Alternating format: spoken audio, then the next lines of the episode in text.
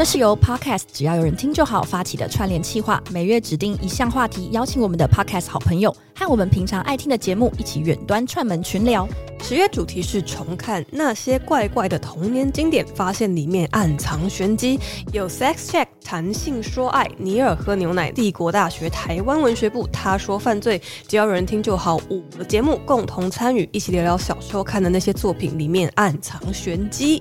十月二十四日到三十日，在 Podcast 或 IG 搜寻那些怪怪的童年经典，一起收听。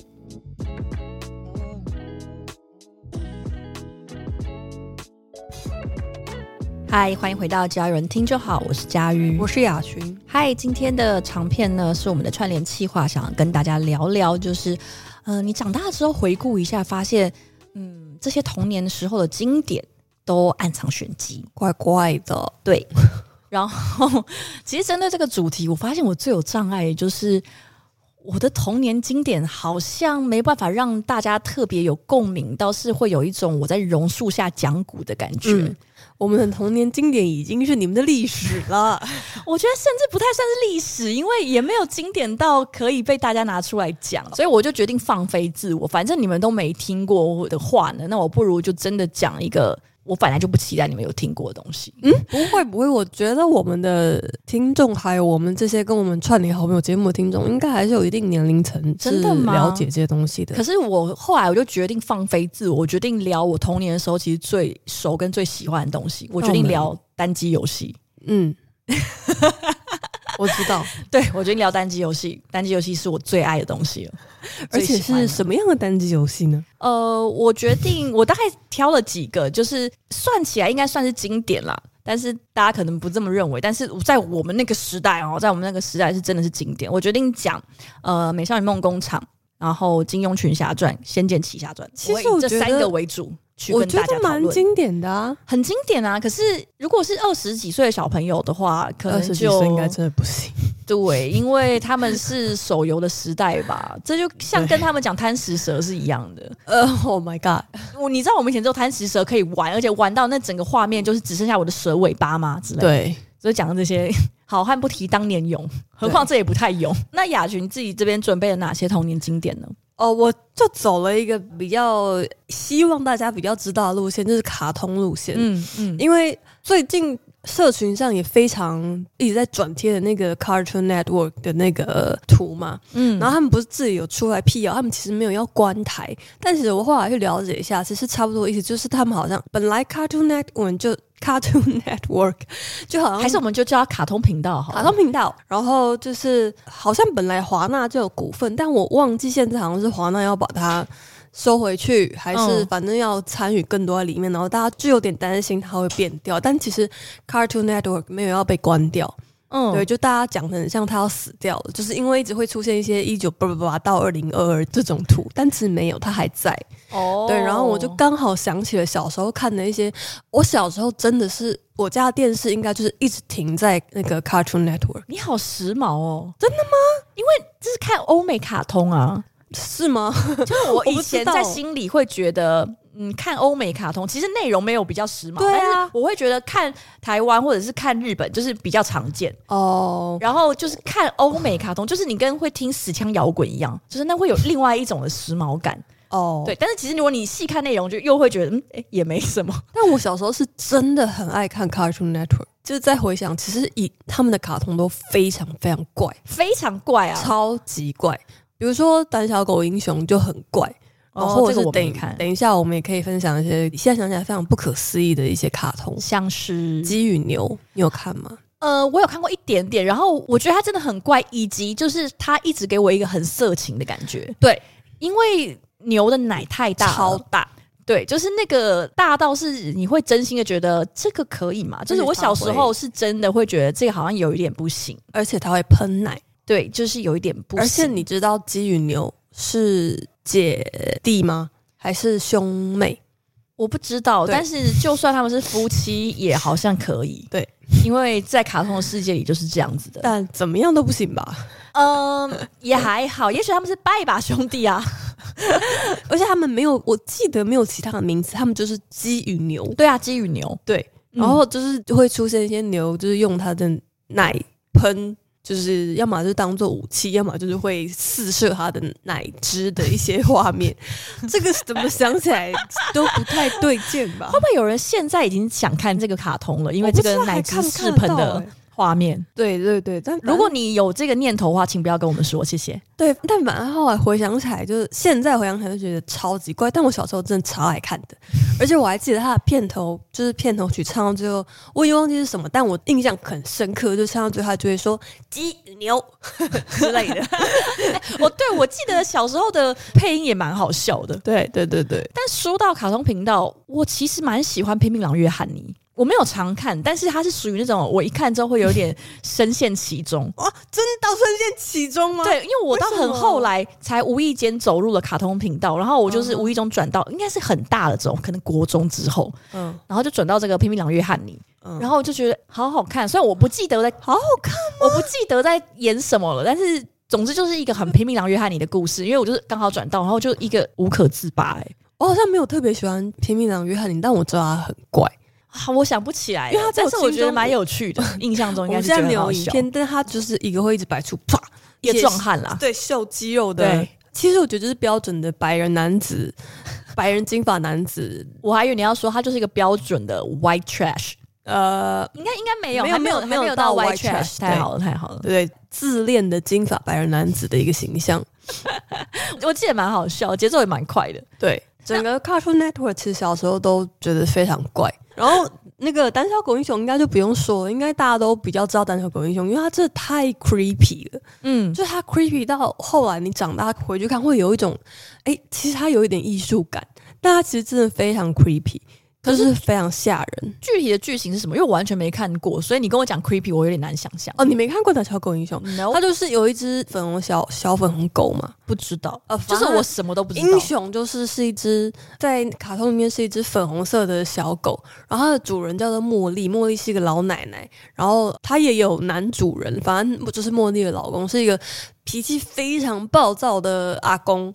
反正就是这个剧情的主要的三个角色大概就是这样子，但是胆小狗英雄就是一只，他明明非常胆小，可那个卡通就是每一集都会让他们遇到一些很可怕的，有点像是他们住在一个很奇怪的异世界。所以就是，比如说会从很远的地方出现一个鬼魂，然后就是会说把我的什么还来之类的，然后胆小狗就会非常怕，就会大叫惊叫，但是茉莉就会很悠闲的坐在他的椅子上面织毛衣，然后就是英雄你又在干嘛之类的，然后英雄就要去拯救那个茉莉。然后就是每一集都会出现这个非常 creepy 的角色。我还记得有一集是有一个非常非常长，因为它整个画风其实就是非常怪诞的画风，它并不是可爱的画风，就是很标准的欧美的用色很重，嗯、然后很奇怪的笔触。然后那只狗是长得也不像狗，那只狗你可以想象是一个粉红色的有耳朵的马铃薯。啊、呃，好，对，我脑中有初步帮它建模了。对，然后就是我记得有一集是一个长得非常可怕，就是像鬼一样的一个陌生男子来到他们家，然后应该是茉莉就邀请他进来做客，然后英雄一样子也是吓破胆，然后后来好像那个男的就把英雄抓到厕所里面就帮他剃毛，所以英雄就变得光秃秃的。嗯，对，就是类似这样非常诡异的剧情。好，所以这是卡通的部分。那我这边也讲一个，第一个我觉得。对我来说非常经典的单机游戏，算是养成游戏的很大的一块，就是《美少女梦工厂》。我不知道雅群有玩过吗？我没有玩过，但我知道，你知道，对。但你同学有玩过之类的吗？应该有。OK，好，我应该因为我知道里面有一些很怪的剧情，当时没有觉得很怪，是长大之后觉得很怪。哦、嗯，对，因为当时就是。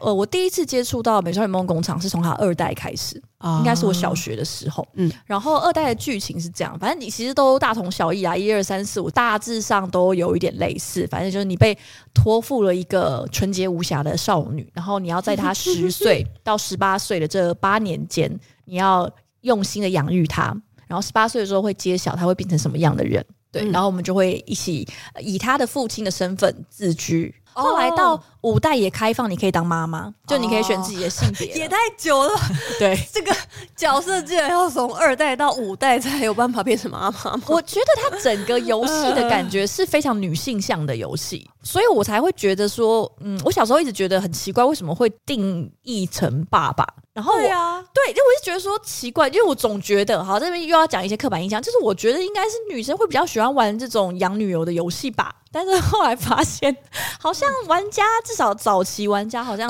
都是男性为主，然后我非常惊讶，是我我不是想一想也是。对。搞不好，因为 T A 大部分真的都是男性，说是这样说，可是我很难想象，因为我身边有在玩的人，就是都是女生跟 gay，我没有遇过，呃，好像唯一有一个就是他有玩的异男，可是他是因为姐姐买了，然后姐姐玩，他也跟着玩，嗯，然后他也没有真的好像很爱，所以我不太确定真的很投入在养女儿这些异男们在哪里，但是开放。到妈妈这件事，竟然需要花到他们二到五代的时间吗？而且到五代已经是我大学的时候了。我的天哪！对，可是啊，我觉得说最经典的还是二三代啦。就是我真的是我小时候的时候是最经典的，嗯、因为他后来就是呃，为了赶上这个时代，其实做了很多的调整跟新的元素，然后反而把。以前我们这些老玩家最喜欢的拿掉，就我们以前最喜欢就是武者修行，就是你可以去城外冒险，然后杀杀妖怪啊，赚赚钱啊，然后跟神明讲话之类的。嗯，对，所以反而把这个被拿掉了，因为他最后的五代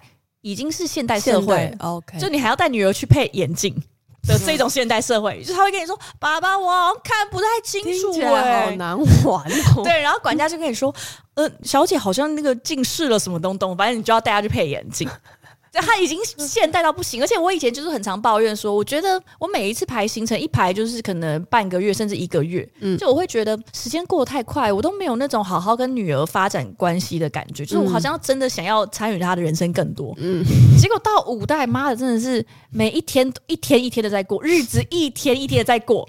我光是要养出一个结局，花了我大概一个礼拜吧，太久了。所以五代你也有玩？我当然有玩，我怎么可能没有玩？我连攻略本都有。太难了，需要攻略本，太难了，真的。五代的时间过太慢了，我觉得它应该是蛮多人会诟病的点。嗯、对，但我们先回到我觉得怪怪的地方，就是养育女儿是这样，而我觉得它有一些很真实的地方，比如说女儿当然要增加她的能力值，你可以选择让她去打工，嗯，或者是你也可以选择让他去上课，然后上课当然能力值就会增加的比较快。哦，是哦。对，但是上课会比较花钱，很花钱，okay, 非常非常花钱。嗯哼，对。然后我觉得这一点就是好写实哦，非常写实。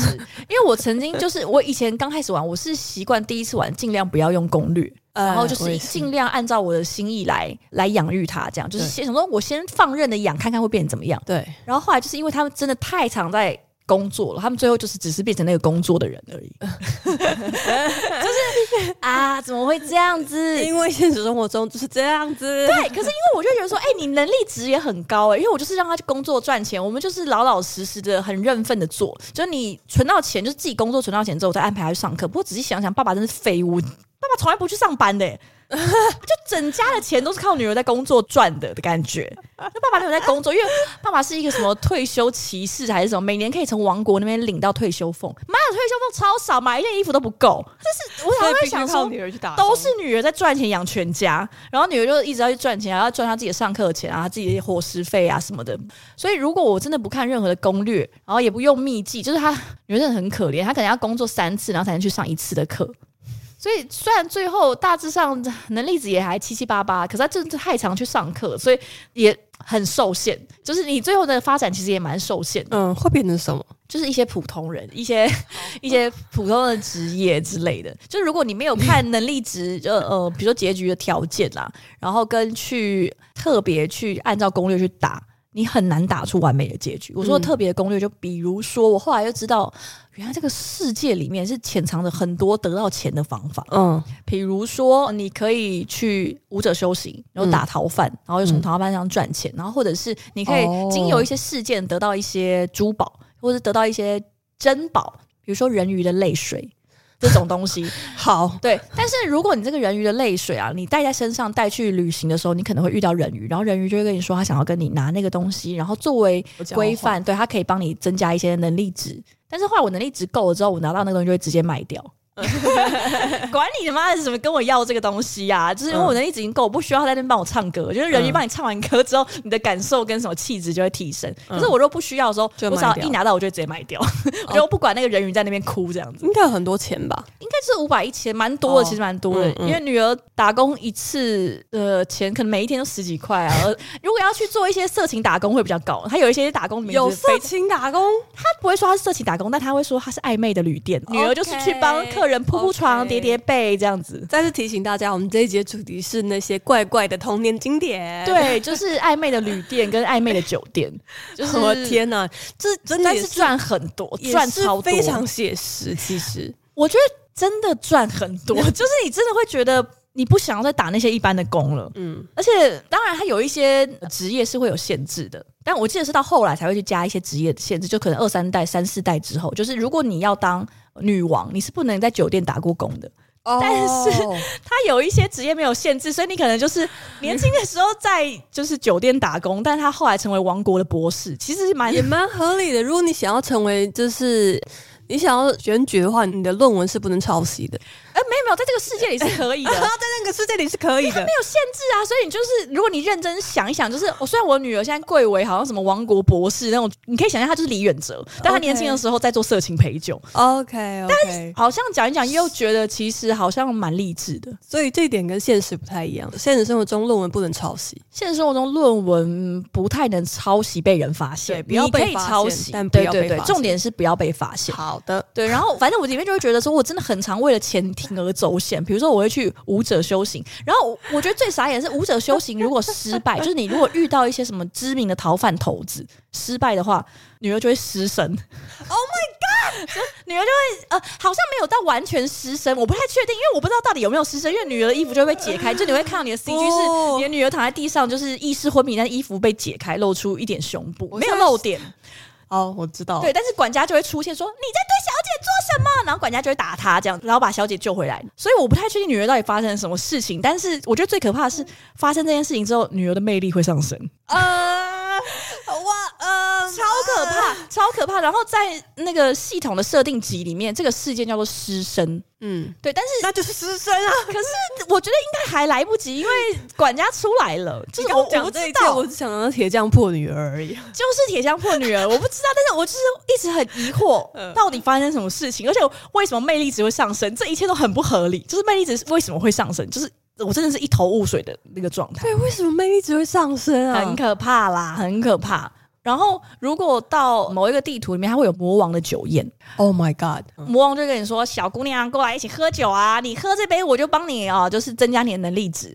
那如果你的怎么讲呢？这真的是一个很棒的机会，因为你在其他地方要增加能力是一件很困难的事情。嗯、不管你要打工还是你要上课，所以你需要跟魔王喝一杯酒。对，参加魔王的酒宴就是迅速提升能力值最棒的机会。嗯，我有空就会去。”那如果你喝了魔王的酒的话，你的道德就会下降，然后罪孽会上升。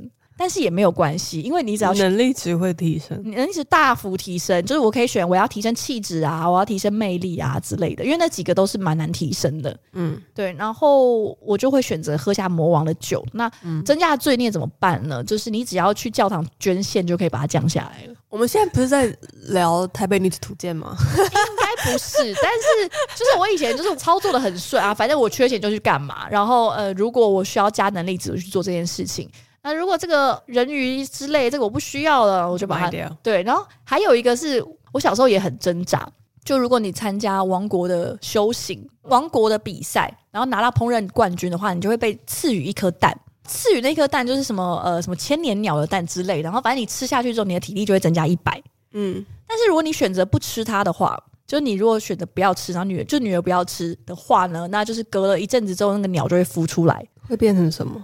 它就是会变成一只鸟，它就会感谢你没有吃它，然后它就要祝福你，帮你加感受这样子。OK，对，然后又会唱歌吗？呃，我忘记他们会唱歌，可能会，毕竟在那个世代里面，然后女儿就会很感动，就会觉得啊，太棒了，就是因为没有吃，没有吃掉这颗蛋，对对，然后她就会觉得在这中间会感叹这个生命的一切，然后感受力就会增加。可是到后来，就是因为老实说，感受力不是很重要，不管是在游戏里 或者在现实社会里，感受力都不太重要。好想被剥夺所有感受力，对，给我能力，感受力给你。对，感受力不重要，然后体力很重要，因为它里面生病的机制是，只要你的疲劳值高于体力，那你就会生病。但是基本上，因为我女儿后来就是体力高到一个不行，所以她基本上也不太会生病了。而且体力真的很重要到我后来都会选择把那颗蛋吃掉，无情的吃掉。而且她就哀求你说：“爸爸可以不要吃吗？”然后你就说：“给我吃。”然后她吃了之后，她就吃了，然后她就会觉得很伤心。可是她吃完体力就会增加。竟然问爸爸可以不要吃吗？对，因为他会不太想吃。Oh no！其实就是女儿是蛮善良，可是她很听爸爸的话，所以你真的可以一直逼她做一些她不想做的事情。太怪了，可是好想玩，很可怕。而且里面还有一个神秘商人，反正你家钱很多，说神秘商人就会来你家兜售一些东西。然后其中有一个是令人蛮在意的东西，叫做国王的新衣。然后国王的新衣在示意图里面是看不到衣服的样子，嗯嗯嗯嗯、所以我小时候就觉得。好在意哦，就是因为它很贵，然后三千块这真的就是你爸你自己每年领到那个退休俸都不够付这样。可是我就想想说，哇，它听起来很高级，嗯，而且它还不让你看那个缩图，因为通常其他衣服都会有一些小小的缩图让你看。嗯、然后我就买了，买了之后啊，女儿就去换装，就请女儿去换装，然后女儿就裸体，哇，大家傻眼，女儿直接大裸体大露点，而且女儿是一个大露点吗？大露点，而且你知道。就是那些人物角色的例会都是很可爱的样子，所以她她就是一个很可爱的样子在那边露点，然后她也没有任何的羞耻心，好棒哦！真的是会吓疯哎！可是她可以干嘛吗？就是魅力蛮高的，就是魅力没有爆点吗？觉得露脸哎，他没办法爆点，他可能就是比如说哦，穿上国王的新衣，魅力值就加五十，可是道德好像也会下降。我记得其实也蛮合理的，毕竟你裸体，我想道德应该是会下降的。OK，对。然后，但是我第一次看到的时候，就我第一次买这件衣服来穿，就是我小学的时候，我非常震撼 啊！怎么会这样子 啊？然后我那个时候，因为我之前啊，就是国王新衣，对我那个时候才连接起来。国王的新衣，国王没有穿衣服，女儿也没穿，他真的吓疯哎！我真的是吓歪，而且我还记得，就是因为我终于要要三千块，对，它很贵，它很贵。然后那重点是，其实呃，你那个时候看到国王新衣，我还记得我是跟我妹一起买的，因为那个是一件反正很珍惜的东西，也不是很常遇到，然后也很少会花这么多的钱。然后，所以我就在跟我妹一起迎接了女儿露点。然后我还记得我们两个真的是很慌，你知道，你一个人看你只是傻眼，可是你旁边有一些亲近的人，你真的是很慌。你可以想象，就是跟你爸妈一起看片，然后突然突然他们开始床戏，对，嗯，就是差不多就是这么慌。啊，怎么会这样？该马上换回来，这就是一一阵慌乱，然后把衣服换回来。然后我仔细想，我现在长大回想，就是这真的是个超级变态的设定，哎，是啊。你可以假设，就是如果你是你朋友游戏的。贴原本到底应该是几岁？真的是孩子们吗？嗯，我不知道，我不知道。而且你后来就想一想，就是这些 TA 如果是他们这个设游戏设计公司所想的，如果他们是瞄准男性的话，哦、一切又说得通又害怕。对，如果你发现你的男朋友以前在玩《美少女梦工厂》，然后他都会让女儿一直穿国王的新衣，对。你心里感觉是处心积虑的买到了国王的新衣，然后让他一直穿着，一直穿着。嗯，我觉得在某一种程度上，作为恶趣味勉勉强强啦，但是我觉得很可怕。就我仔细一想，我会觉得非常可怕。新北鬼附城哎、没有啦，就是很害怕哦！我的天啊，对耶，角色是爸爸哎，是爸爸。虽然它里面是有一个蛋叔，就是哦，你们是没有血缘关系的因为他就是会有一些神赐给你的纯洁无瑕的小女孩。哇塞，那些神如果知道你让纯洁无瑕的小女孩穿国王的新衣，不知道是作何感想哎。嗯，然后。在《美少女梦工厂》这个系列里面，国王新衣应该就一二代有，三代之后就没有。它的 游戏设计有因应这个时代气氛，有越来越正常了，就有越来越正常。是就你买不到，可是就越来越不爱玩了吧？大家，呃，就好像越来越没那么经典了。这个部分倒确实也是。我现在还玩得到三代吗？都可以啊，一二三四五都玩得到啊。呃，有一些有上 Steam 重置版，有上 Steam，但是国王的新衣被拿掉了。哦，但是我有旧的光碟，你只要有光碟机跟就是 Windows 电脑，我就可以借你。我有，我有，我有，可以，可以，那完全可以借你。你借我光碟？我对这个美少女梦工厂的喜爱就在于我买了二代，然后我买了二代，我还买了绮丽版跟豪华版。我的妈！我买了两个版本，然后我也买了三代。后来出一二三合集，我他妈还是买。哦，我为了买回一代，我连一二三合集都买了。好，我大概就是这样子。嗯、对他的爱，这一集是怪怪的童年经典以及怪怪的家喻。对，呃呃，我觉得还好。而且我想要跟大家分享，它里面最怪的一件事情，其实是不是国王新衣？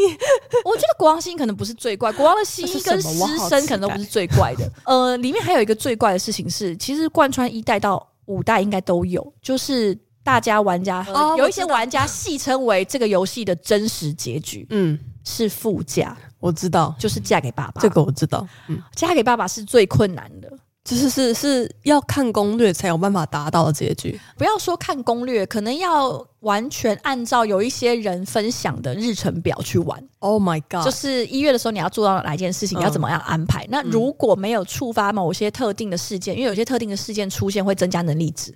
如果没有出现这个特定的机会的话，你甚至必须要重新的读档再来。嗯、对，然后总之我也有试过玩附加结局。呃，我必须要说，第一次打出来的时候，我非常感动，因为很难啊，很难，真的非常感动。而且，就他会对你说，最爱的人就是爸爸了，他要嫁给爸爸，然后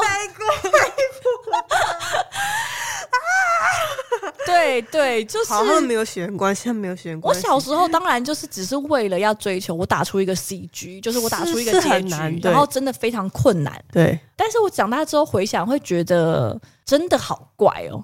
因为我说实在，虽然他们没有血缘关系，但是乱伦算是我蛮不能接受的一个剧情。呃，是对，就是。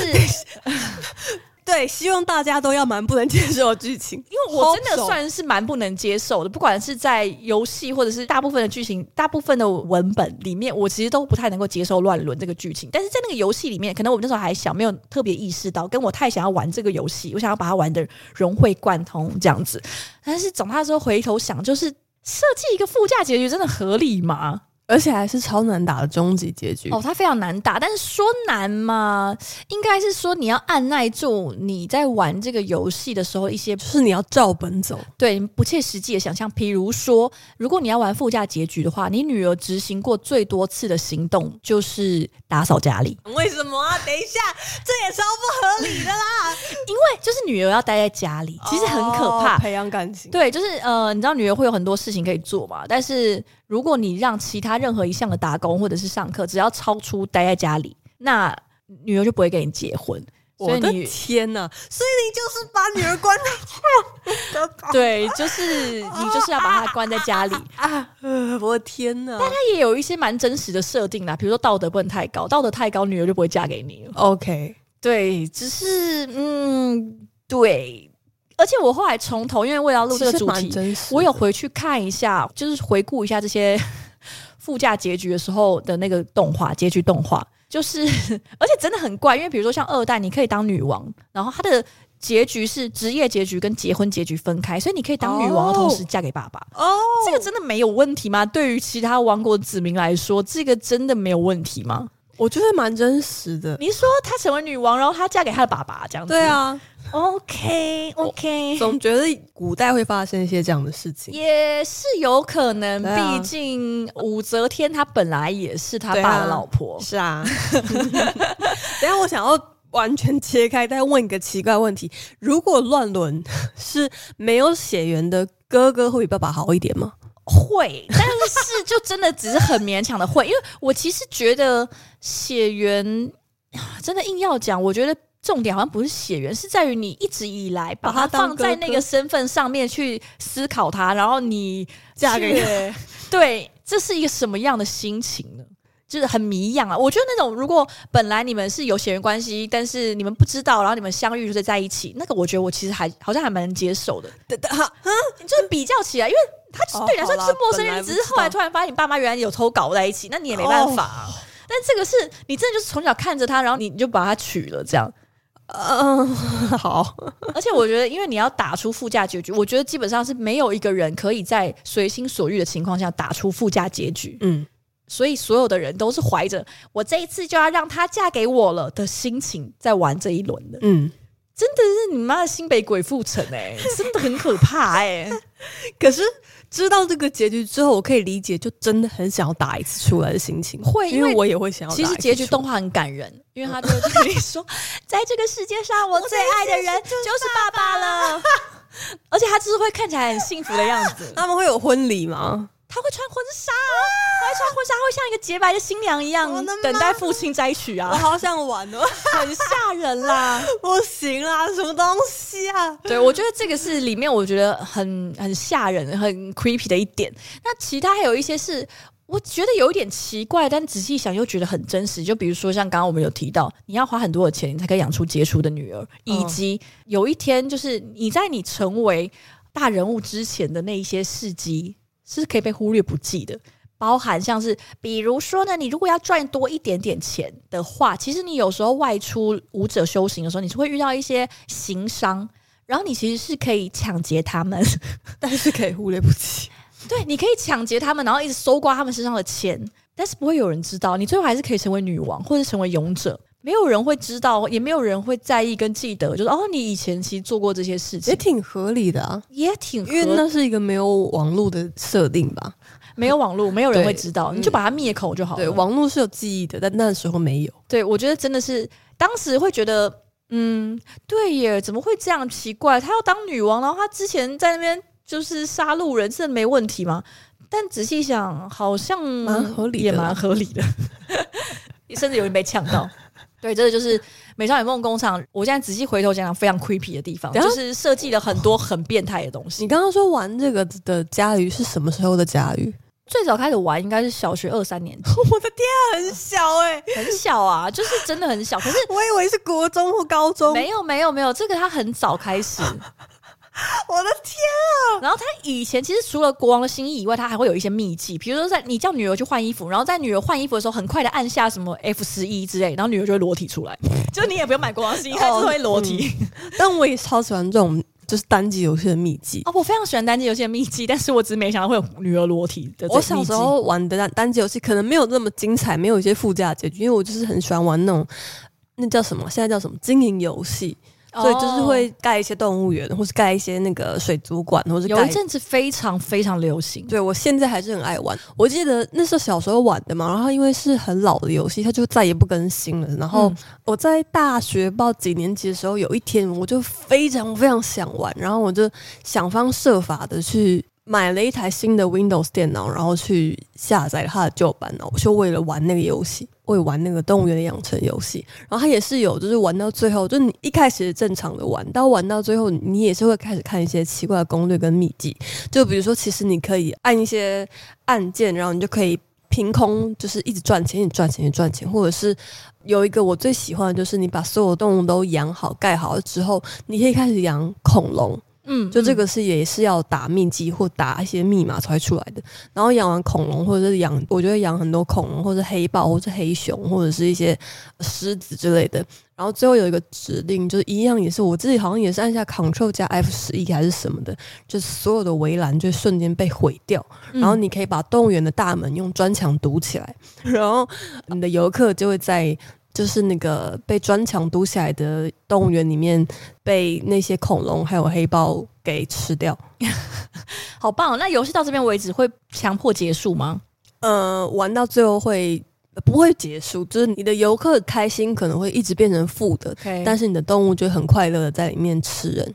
哦，但是没事嘛，就是只要这一波公关危机操作得当的话，其实还是可以继续经营的。没错，我还是可以把动物关起来，然后再重新开一次。好棒哦！以前的游戏世代里面的人真的是很善忘，其实现代也是啦。对，大家应该都有玩过一些，就是以前的那种养成游戏，或者是一些模拟游戏，还有那个啊手摇饮料的游戏，我买过啊，疯狂摇摇杯。对啊，我超爱玩那个的。以前我最喜欢的就是调饮品的地方，因为可以调一些秘密的饮品吧。呃，我觉得我喜欢的地方是很 minor，就是我有时候可以调一些东西，然后逼那些人喝下去。比如说，我就有一次我就调环节吗？有啊，因为它里面就是你要试调之后，它会跑出每一个人适合的分数嘛，嗯、然后有一些简单评论。那、嗯嗯、有时候我平常都是蛮认真的在研发新品的，但是有时候也会觉得好烦哦，然后我就会把热水跟蛋放在一起，对，然后就逼他们喝，然后他们就说这是什么，好恶心哦，然后我就想说，赶紧喝蛋花汤啦之类的。但是有时候就是会想要做一些这种事情。对，但是我不会让他真的推出啦，因为我还是蛮爱惜羽毛的。可是我只要想到说，就我的脑中都会幻想这些游戏的角色是真实存在，但是他们却因为我的关系被迫要喝下一个很明显就是不合理的情况，就是他们必须要喝蛋花汤。对，因为像我自己在玩《金庸群侠传》的时候啊，《金庸群侠传》顾名思义，它就是把金庸的这个作品里面所有的人汇聚在一个时空里面，然后主角是一个穿越进去的现代人，嗯，然后你可以率领就是一众你的你在这个武侠世界里面认识的一些角色，比如说你就是可以把什么杨过啊、令狐冲都招进你的队伍里面。然后你也会能够因缘际会的得到，就是在金庸的世界里面数一数二知名的那些书，比如说《九阴真经》啦、嗯《辟邪剑谱》啦、嗯《葵花宝典》啦等等的。然后以防大家不知道，就是欲练神功必先自宫，所以你在练《辟邪剑谱》或者是《葵花宝典》这两项绝世武功之前呢，你的角色是必须要先自宫的。那如果有人不知道自宫是什么的话，自宫就是切鸡鸡。嗯，对。然后我就会想要让我的角色也切鸡鸡，所以。但是我喜欢的不是我会真的让他们切鸡鸡，我是喜欢他们真的会，比如说要杨过学《葵花宝典》，然后就写是否要让杨过自宫 Y 跟 N，就是 Y 就是 Yes，然后 N 就是 No，然后我就会打 Y，然后杨过就可以开始练《葵花宝典》了。然后我就对于这件事情，就是我在光想象杨过居然就这样子毫无招架能力的切了鸡鸡，然后开始修炼《葵花宝典》这件事情，我一直觉得非常有魅力。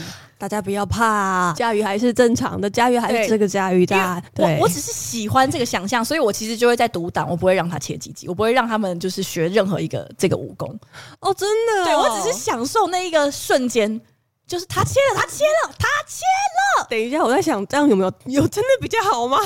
呃，我不知道，嗯、因为这个要补充一下，师姐虽然没来，可是师姐说她以前会让所有的人都学葵花宝典，她会让一众自工的人。对，帮群众全部的切鸡鸡帮，对，会率领一大派的切鸡鸡人，其实就是率领一大派的，就是阉人。对，但是我觉得很有趣的地方是，主角就是我们扮演的这个角色，穿越过去的这个角色，我们作为一个画外的操纵者，这个里面其实就有那种有一点点那种打破第四道墙的感觉。呃，就是你是可以叫主角修炼这个葵花宝典，只是主角会生气。我才不要自宫呢，白痴啊！哦、对他不会，对主角是不会做这件事情，嗯、但是其他角色都毫无招架能力，就是很赞，好棒。但说到《金庸群侠传》里面，它有一个蛮有趣的设计，然后叫道德值。在《金庸群侠传》的世界里面，因为它是一个开放世界的游戏，嗯，所以它没有。硬性规定你一定要先打 A 才能打 B 才能打 C，嗯，它是一个非常开放，因为全部的这个金庸里面的故事，你可以想象它就是同时在这边上演。嗯、然后他喜欢的就是那种，所以你可以在这个世界里面很自由，嗯，你甚至可以选择要当正派或是当反派，你可以决定谁要加入你的队伍，嗯、你可以决定你要不要烧杀掳掠，还是你想要济弱扶贫这样子。嗯、所以它里面有道德值的这个概念。那道德值呢？其实一开始起始好像是不知道五十还是六十，反正就是一个一般人，你就是一个普通到不行的人。那初始阶段，因为你就是一个只会野球拳的人，而且我小时候还不知道什么是野球拳，嗯、想说啊，主角会拳法，可是好烂哦，就是烂到爆。然后我后来才知道，哦，难怪会烂，他妈只是猜拳而已，是能多强？对，然后总之就是我初始阶段，你就是一个素人，所以素到不行。你走到哪里，你光是只是走进去跟别人讲话，他们就会说你谁，然后就。直接爆杀死了，对，所以我真的是一开始我都不敢跟任何人讲话，但是他吊诡的地方就在于说。你只要不跟他们讲话，他们就好像看不到你，所以你就可以进去各大门派，然后一直偷他们的东西。所以我就在他们面前一直开他们的翻箱倒柜，一直狂开他们箱子的东西，真的好怪哦，真的很怪。而且重点是因为我刚开始不知道，所以我才发现说，其实我每一次偷东西都有减损我的道德值。嗯，所以后来道德值已经低到就是零，就虽然我不强，可是差不多就是一个过街老鼠，就是零的状态。就是你如果跟一些道德比较高的角色，比如说跟虚竹，他是一个和尚，嗯，跟他讲话，他就一直说你戾气太重。他要为我念佛号，这样就像这种，然后我就有一点卡关，因为想说怎么会这样？但当然，这个世界是有正派也有反派，所以你打反派，你也是有反派的通关方法。可是真的是处处都是危机，因为里面一些知名的角色真的会很有可能一看到人就把你拍 死，就把我拍死。然后后来我就也就觉得这样下去不是办法，所以我就决定不要偷东西。可是不要偷东西，就会让我前期非常非常难。对啊。对，但我又发现一件事情，就是在主角刚出家门不久呢，他最近就会抵达一个田伯光住的地方。嗯，那田伯光呢，就是跟大家普及一下，他就是在那个那本书里面，他是一个非常知名的采花贼、采花大盗。这样，嗯、那其实除了采花，他也没做什么事情，可他基本上就是一个恶名昭彰的强奸犯。嗯，但好处是在说，他其实不太会挑人，也就是说，你可以问他说：“哎、欸，要不要邀请田伯光加入队伍？” Yes or no，然后你打 Y，铁木光就会加入你的队伍，然后铁木光就会带着，因为任何人加入你的队伍之后，他就会带着一些他的武器啦、他的丹药啦、他的宝典呐。那初入江湖的时候，真的没有任何一个人愿意不计头衔的加入我，几乎没有。如果愿意，就是可能比你更烂，嗯，或者是。他愿意，可是你根本就没有办法抵达他在的那个地方。所以一开始我能够找到最强的，然后又不计较我的出身跟我的能力的，就是只有田伯光。嗯、但因为毕竟你跟强奸犯一起混，所以他基本上他一进来，你的道德就会减六，嗯、就什么都还没开始做，你的道德就减六。你记得好清楚哦。对，因为很多很多，真的很多。但是可是靠他的关系，就是你还是可以顺利的、慢慢的开展你的职涯，嗯嗯嗯、作为一个武侠人物的职涯。嗯。但很麻烦的就是，我有一次我因为我刚开始玩，我也不是特别熟金庸的故事。然后我有一次就是跟田伯光，我队伍里面有田伯光，然后我就走进去一个平一子的家，然后平一子是杀人名医。嗯，那平一子一看到我们走进来，就说王八蛋，然后就立刻杀我们，因为他女儿就是因为被田伯光玷污，然后自杀。嗯，嗯，所以我基本上就是带着一个杀女仇人上门，然后还想要跟他聊天。所以这种情况下，就是你只有两个选择，要么就被他杀死，要么就是杀了他。嗯，杀了他之后就觉得不行啊，这种王八蛋的事情我干不出来。怎么可以这样子呢？突然在这个时候吗？因为我带田伯光，我也没特别做什么坏事，就是我一开始是扣了六的道德值，可是我已经决定，我其实是要做一个好人嘛。OK，我要做一个好人，所以我想做一个好人。对，我说我带铁门关进来之后，其实我没有在做其他坏事，我也都忍着没有再去偷拿翻箱倒柜偷人家的丹药。对，我基本上是还蛮正派的这样子，就是除了跟他在一起，除了跟一个强奸犯在一起，对，但是我们也没有在他在我的眼皮子底下，应该也没有再有空去玷污其他人。所以总之就是我知道说，OK，那我带田伯光的时候，我就先不要进平一子他家。嗯，可是我又想要平一子身上的那些宝，就是宝典啊，怎么办呢？所以我大概混的差不多，也稍微有一点成就，我就跟田伯光说，哎，OK 啊，今天就是麻烦你到这边，你先回去家乡，就回你家等我的好消息，这样。所以田伯光就走，田伯光走了之后，我再去找平一子。然后平一子因为就哎、欸、田光不在，所以我就邀请平一子加入这样。然后平一子就说 OK，然后平一子就进来，又带着他的宝典跟丹药，然后。加上带了平一子之后呢，我就决定要去解平一子的任务。嗯、平一子的任务呢，就是我们要去天波光他家，然后把天波光杀死。所以我就带着平一子去把天波光杀死。好消息，对，因为天波光就会跟你说：“哎、欸，好久不见啦，最近怎么样？”然后你就跟他说：“我大命来！”然后就直接把他杀死。对，真的差不多就是这种声音，啪、嗯，然后就跟他。对，那那时候我已经变蛮强，所以其实天波光一下就被我杀掉了。嗯、而且杀掉天波光之后，你的道德还可以再加六。所以这一来一往其实是很划算的，嗯，但是就是表示说，其实，在田伯光这个事件点上面，嗯、你根本就没有浪费任何道德值，是对我，你一开始找他进来，对，扣六加六就是零，嗯，但我那时候真的是，我小时候玩到这里的时候，瞬间有一种我妈在干嘛？可是就有一种很深刻的，嗯，很难以说不清道不明的感觉。可是现在听起来，这些游戏都好社会哦。哪个部分 就是很现实啊，蛮现实的，蛮现实。你是说包含不可以带杀女仇人上门这件事，或者是你一开始会跟一些坏人混，然后等到你混到一个程度的时候，你可能要回去反杀那些坏人，你完全就是啊。然后我又可以把道德加回来，对啊，你可以赚更多钱。然后好像这个队伍里面的其他人也没有对这件事有什么维持，哎，是啊，他们就这样放任我做这件事，对啊，而且再也没有人去追究这件事，而且感觉上次。你的道德值还加六了，加六大补，非常补。而且在其实，在《金庸群侠传》这个世界里面，他虽然是说你可以选择当反派，但是你当反派的话，其实你非常难打，尤其是你的最终大 boss 会打什么十大善人。十大善人就是包含金庸里面最知名的那些最难打的人，都要跟你打，蛮合理的。所以当反派其实很辛苦。嗯。对，我所以后来我决定当正派的原因是因为你很难打通关了。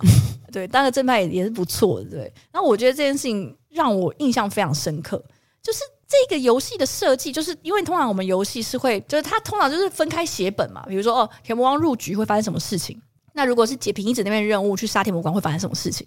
但是我就是会忍不住去想说，可是我作为一个角色，我在这边闯荡，然后我跟他一起征战四方，然后我也没有。跟着他一起去做坏事，然后他每次看到我都这么热情，就第一次跟第二次，第二次就是我要去杀他那一次，对，他这么热情，然后但是你居然是可以这样，就这个游戏里面没有让这个主角或任何一个人对于这件事情提出一个疑问，嗯，就装作若无其事，好像忘记这个人一样。闭嘴，我爱人替他替天行道。你说他应该至少要弹出一个那个视窗，请问你要杀死过往的伙伴吗？Y N 这样子吗？应该是说主角没有跳出来阻止说，可是田伯光跟我们一起，好像太多了。对，就是我会觉得 内心戏好神奇哦，这真的合理吗？不合理啊。对，就是这游戏化的一切让我。以前会觉得你当然大家玩游戏没有想那么多，就是该怎么打怎么打嘛，就包含像是说你如果想要打通关的话，每一个人队友都自攻，然后就像我刚刚讲，你用很有战略性的方式来玩，那你就是可以打出一个比较好、比较容易的结局。可是你长大起来再回过头来想说，这一切都很不合理啊！你怎么可以这样做？就你跟他一起这样，他伴你度过了最初你那些颠沛流离，大家都看不起你的时光。然后你现在飞黄腾达，你就回来取他的人头，嗯，哎，虽然觉得很可怕，但是现实世界好像也真的就是这样子。对啊，蛮社会的啊，就会有很多你觉得很怪，但是你反思一下，现代社会好像也是这样。但是我也没有说，因为现代社会这样，我就觉得它很正常，就是觉得现代社会也很怪。难道现代社会的人也在游戏世界里面吗？你的心不会痛吗？你是仙女吗？你良心不会痛吗？对啊，你是仙女吗？仙女才可以没有良心，好不好？对，我觉得这个是蛮印象深刻。但以前还有一些小小的点啊，比如说，因为这个人加入你，他就会带他所有东西一起加入嘛。啊，我有时候其实真的老实说也不需要这个人，所以我他 他一进来我就跟他说：“那、呃、我们就先到这里，你先回去那边等我的好消息。”然后他又离开，他又立刻离队，可是他东西全部都在我身上，超赞的。就类似像这样的事情，蛮常发生。哇，其实仔细想想，这些游戏都蛮让大家提前长大的。嗯，对啊，就是回想起来会觉得真的蛮怪的一些童年经典。那你手上还有一些压箱宝的故事吗？没有，都是一些很 minor 的点，因为就是我想起来都是卡通，但卡通就是那些很微小的，你现在想起来会觉得很怪异的点。比如说，大家都知道高飞是什么？嗯，高飞是一只狗。哦哟。高飞是一只狗，嗯、但是高飞会带布鲁托去散步。这件事情我小时候也有想过，因为我小时候的点是米老鼠没有发现他朋友长得跟他狗一样吗？就是这个，如果是现实世界，你应该会发现嘛，就是你朋友长得跟你家狗一样，欸，哎，对，对，只是只是颜色不太一样。对呀、啊，你有办法吗？然后高飞不会去舔米奇，但是布鲁托会，但是高飞可以去遛布鲁托。对，然后还有另外一件事情，就是米奇跟米妮会怕老鼠，就是有很多米妮看到米妮看到老鼠的时候会尖叫啊，老鼠这样子，然后就是哎哎哎，可是那那那米老鼠是是什么呢？对啊，他有很多疑团留给大家哎，对，就都是一些看卡通的时候非常小的点，但是很奇怪。还有一个我们之前有聊过的，就是也跟最近话题算跟最近话题有关系吗？就是霍格华兹其实也发生过非常多很。就是不合理的事情。第一个就是它是一间非常烂的学校。嗯嗯，对，就它如果是现在有教育部评鉴的话，它一定是会被要求就是勒令停业的一一间学校。为什么？因为它光是几年呢，就死了多少个学生？哦，说的也是哈，一直有人死，还有然后厕所里面还有鬼，对，然后还有人就是变成石头躺在地板上，然后还有人的骨头被变不见之类的。哦，我前前阵子看到一个话题，就是因为 J.K. 罗琳哦，其实我们之前聊过这个话题嘛，就他不是有一些争议嘛？就除了他对性别上面的一些评论之外，嗯、还有一些人说，其实《哈利波特》里面其实隐藏了很多 J.K. 罗琳的。种族歧视，或者是他自己的一些，反正就是种族歧视的东西啦。然后比如说，像是就有人在讨论，就国外的人就觉得，因为是一个亚裔的女生，所以她就叫张秋，因为张秋的英文就是张秋吧，我不知道哎、欸、之类的，他们就觉得就很像臭吗？对。就是外国人不是就会觉得看到亚裔的人就就讲一些乒乓球上 就是这种种族歧视吗？然后他们就觉得这个就是算是种族歧视的一部分。但后来想想，就觉得如果有个中国人叫张秋，完全超合理的。对啊，其实其实非常合理。就是想告诉他们，其实不用想那么多，真的会有人叫张秋。虽然他可能真的有一些其他种族歧视的部分，但是张秋这个我倒是觉得还好。而且张秋头脑很好，也长得漂亮啊。嗯，所以呢，就也还好吧，应该还好吧。那所以呢，他他只是要加上一个数学也很好的设定，就种族歧视吗？应该是说，我觉得就这样的情况下来说，好像还好。就是即使说一一直要穿凿附会，说这个青江州就是有种族歧视的意涵。对，我就觉得这边太多了。我自己觉得，嗯，哈利波特最怪的地方一定还是魁地奇球赛吧？为什么？其他人打的要死要活，十分十分，然后金探子一百五十分，其他人吃屎算了，我才不玩这种无聊的游戏。是两百五十啊？两百五十吗？是两百五吧？我怎么记得是两百五？还是一百五？还是我记错了？应该是一百五吧？两百五真的不用玩了吧？哦、因为这里面根本就进不了球啊，就根本很难进球。然后你一抓到金探子，然后就跟他分都加一百五十分啊，游戏结束。至少我在书里面我没有看过，就是好像其他打击手他们有任何实质的功效。哦那你小时候，我现在讲哈利波特的结局应该没有爆雷了吧？我不知道，我觉得就是如果你还没看，你也很想 看，你还是先离开，你就关掉，你就你就滚。就是你小时候看到后来妙丽是跟荣恩在一起，然后金妮是跟哈利波特在一起的时候，你有觉得不太对吗？还是你就觉得没什么特别的感觉？我好像觉得还好诶、欸，我也觉得还好。但是后来 J.K. 罗琳自己有承认，他觉得这个安排是错误的时候，我超生气的。为什么是错误的？对，就你凭什么？你把他们写到结婚，然后你写完之后说，其实你觉得，呃，因为他觉得其实妙丽跟荣恩在一起就是不会长久，因为妙丽就是一个很聪明的人，然后荣恩就是一个。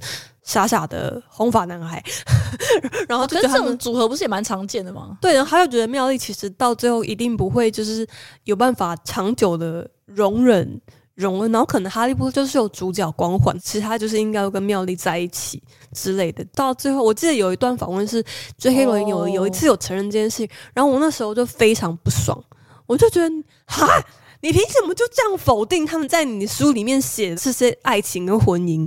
也没有啊，因为你还没有继续往后写啊。就算他最后真的就是跟荣恩离婚，然后跟哈利波特在一起也没关系吧？真的吗？哦、就也还好啊。经过《How I Met Your Mother》之后，我觉得怎样都无所谓。你说 我们都已经看了《How I Met Your Mother》。对啊，最后搞不好都是一场空而已。I don't care。没有，我就我就会觉得说，嗯，因为我其实自己是蛮喜欢妙丽跟荣文这个组合，嗯，但是我没什么特别的感觉，就是嗯。但是有些人在一起，你就是会觉得他们不应该在一起，可他们就是会在一起。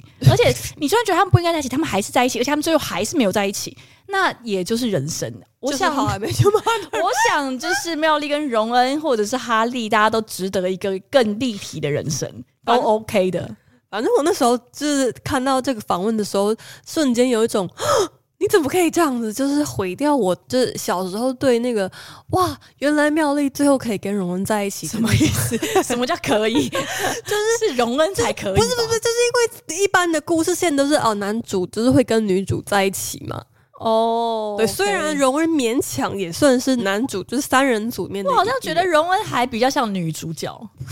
哦，你这样一说一次，所以哈利波特其实是个 BL，就也没有觉得他是 BL，但硬要讲以那个角色的设定或者是分量感来说，荣恩都更像女主角哎、欸，不知道怎么讲，就是比如说他也是会跟哈利波特吵架，嗯，就这种我觉得他的设定各方面来说好像都更像女主角。和和好的时候超级感动，追妻火葬场。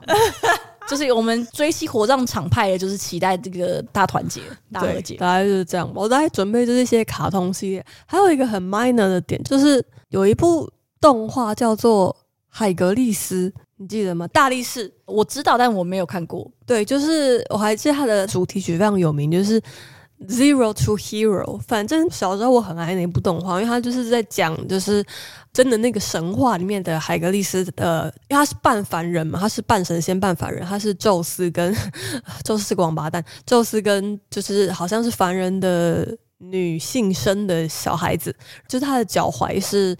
弱点的那个英雄，但反正他是一个卡通，然后所以就是在里面，Hades 就是黑帝斯是一个反派，就是大家心中的那个地狱的掌管者，在那个卡通里面的造型是一个蓝色皮肤，然后蓝色头发，就是头发是火焰，然后非常讨厌宙斯，宙斯是他哥哥，然后他就是一个反派角色。然后就是从那之后，就是我有很长一段时间都觉得他是反派，然后一直到我长大之后开始认真的研读了希腊神话之后，才发现没有宙斯才是王八蛋，就是宙斯就是他是会变成一些大老鹰，或者是变成一些奇怪的动物，然后去来到就从奥林匹亚下来跟一些人类的女性交配，就到处玩女人，然后让他的老婆非常生气之类的。但是海蒂斯是一个非常非常对自己太太非常专一的一个男性，就他是一个很好的男人。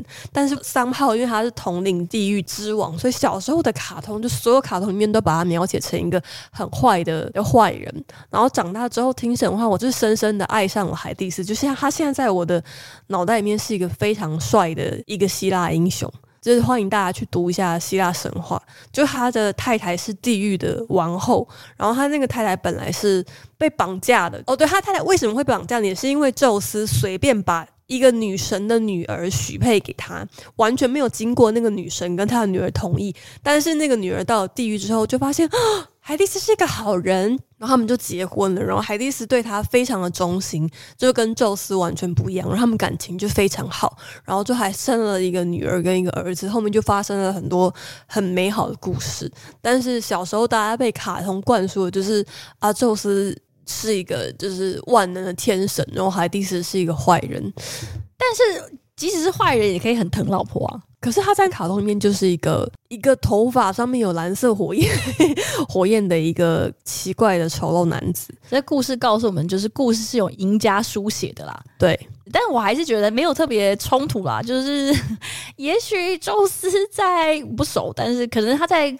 公共事务方面还是做的不错，他只是师德的部分比较有待商榷，非常有待商榷。我印象非常深刻是小时候好像有看一本书，然后里面那本书应该叫《乳房医学》，嗯，然后那本书里面有提到。一些知名的画作，因为是从画作里面去看那个女性的乳房这样子，然后有一个画作就是 宙斯变作一只大天鹅，然后 接近那个女主角，然后女主角就是被这个大天鹅就是雄壮威武的样子给魅惑了。对对对对，宙斯就是一直变成一些鸟啊，一些什么，然后去虏获凡间的女子，然后让还好啦，他是有虏获他们的芳心啦，应该没有用强吧？我不太记得，没有，还有用强。他也有用枪，就对，他有时候会变成鹅，有时候会用枪，对，变成鹅，然后变成一些各种鸟。